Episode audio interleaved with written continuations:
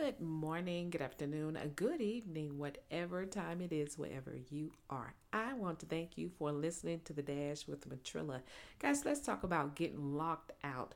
I know a lot of you all who are listening have been locked out of your car, locked out of your home. You've been locked out somewhere, hey, locked out of a friend's house, out of a party, something. But I want to talk about Matthew 7 and 21 that says, not everyone that say uh, that say unto me lord lord shall enter into the kingdom of heaven but he that doeth the will of my father which is in heaven so I just want to break that down for a quick, uh, just really quick for someone.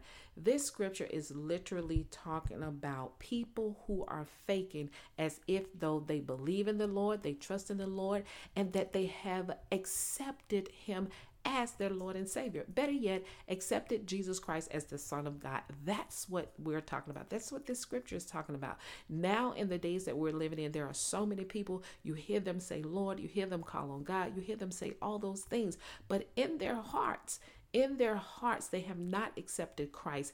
In their minds, they have not accepted Christ. Nothing about their life says that they have accepted Christ so that they may they may um, have eternal life eternal life is gained through accepting Christ. And that is the that's the point where you live forever. You don't ever have to worry about dying again. But guess what? Here is also what it means. People say, "What is doing the will of God? How do I do the will of God?" Here is how you do the will of God. The will of God is done. The very first step in doing the will of God is accepting Christ. That is his will for you. He wants to save your life. He wants you to be saved. So therefore, he puts it in place, saying, letting us know that the only way you can make it to heaven is just accepting Christ as your Lord and Savior, Savior, accepting Him and and knowing that He is the Son of God. Uh, what is it? I think John I think it's John 6 and 29. John 6 and 29. Well, hey, let me tell you, makes it very very clear it drives that home it just what i just said it drives it home john 6 and 29 lets us know that jesus christ is the will of god for our lives we have to remember nothing and no one can get you into heaven except christ he is the ultimate key to unlocking the door. The last thing you want is to make it when you leave here and you get to the gate, and Jesus stands at the gate and he says to you, Leave from here, no access granted. I never knew you.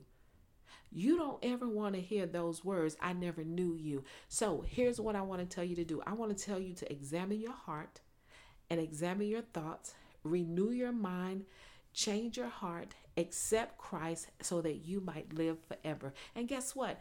When you start to do that, a lot of things in your life will start to change. It may not be instantaneously, but guess what?